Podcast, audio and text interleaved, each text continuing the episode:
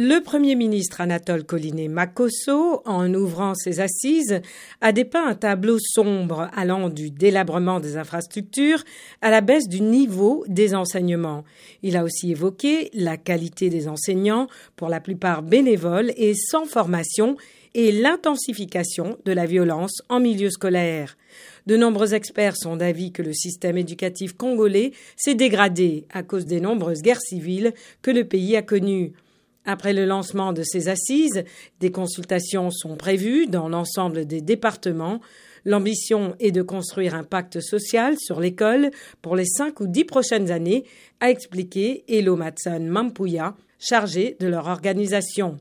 Ces États généraux doivent s'achever en décembre et un rapport sera remis au président Denis Sassou qui cumule près de 38 ans à la tête du pays.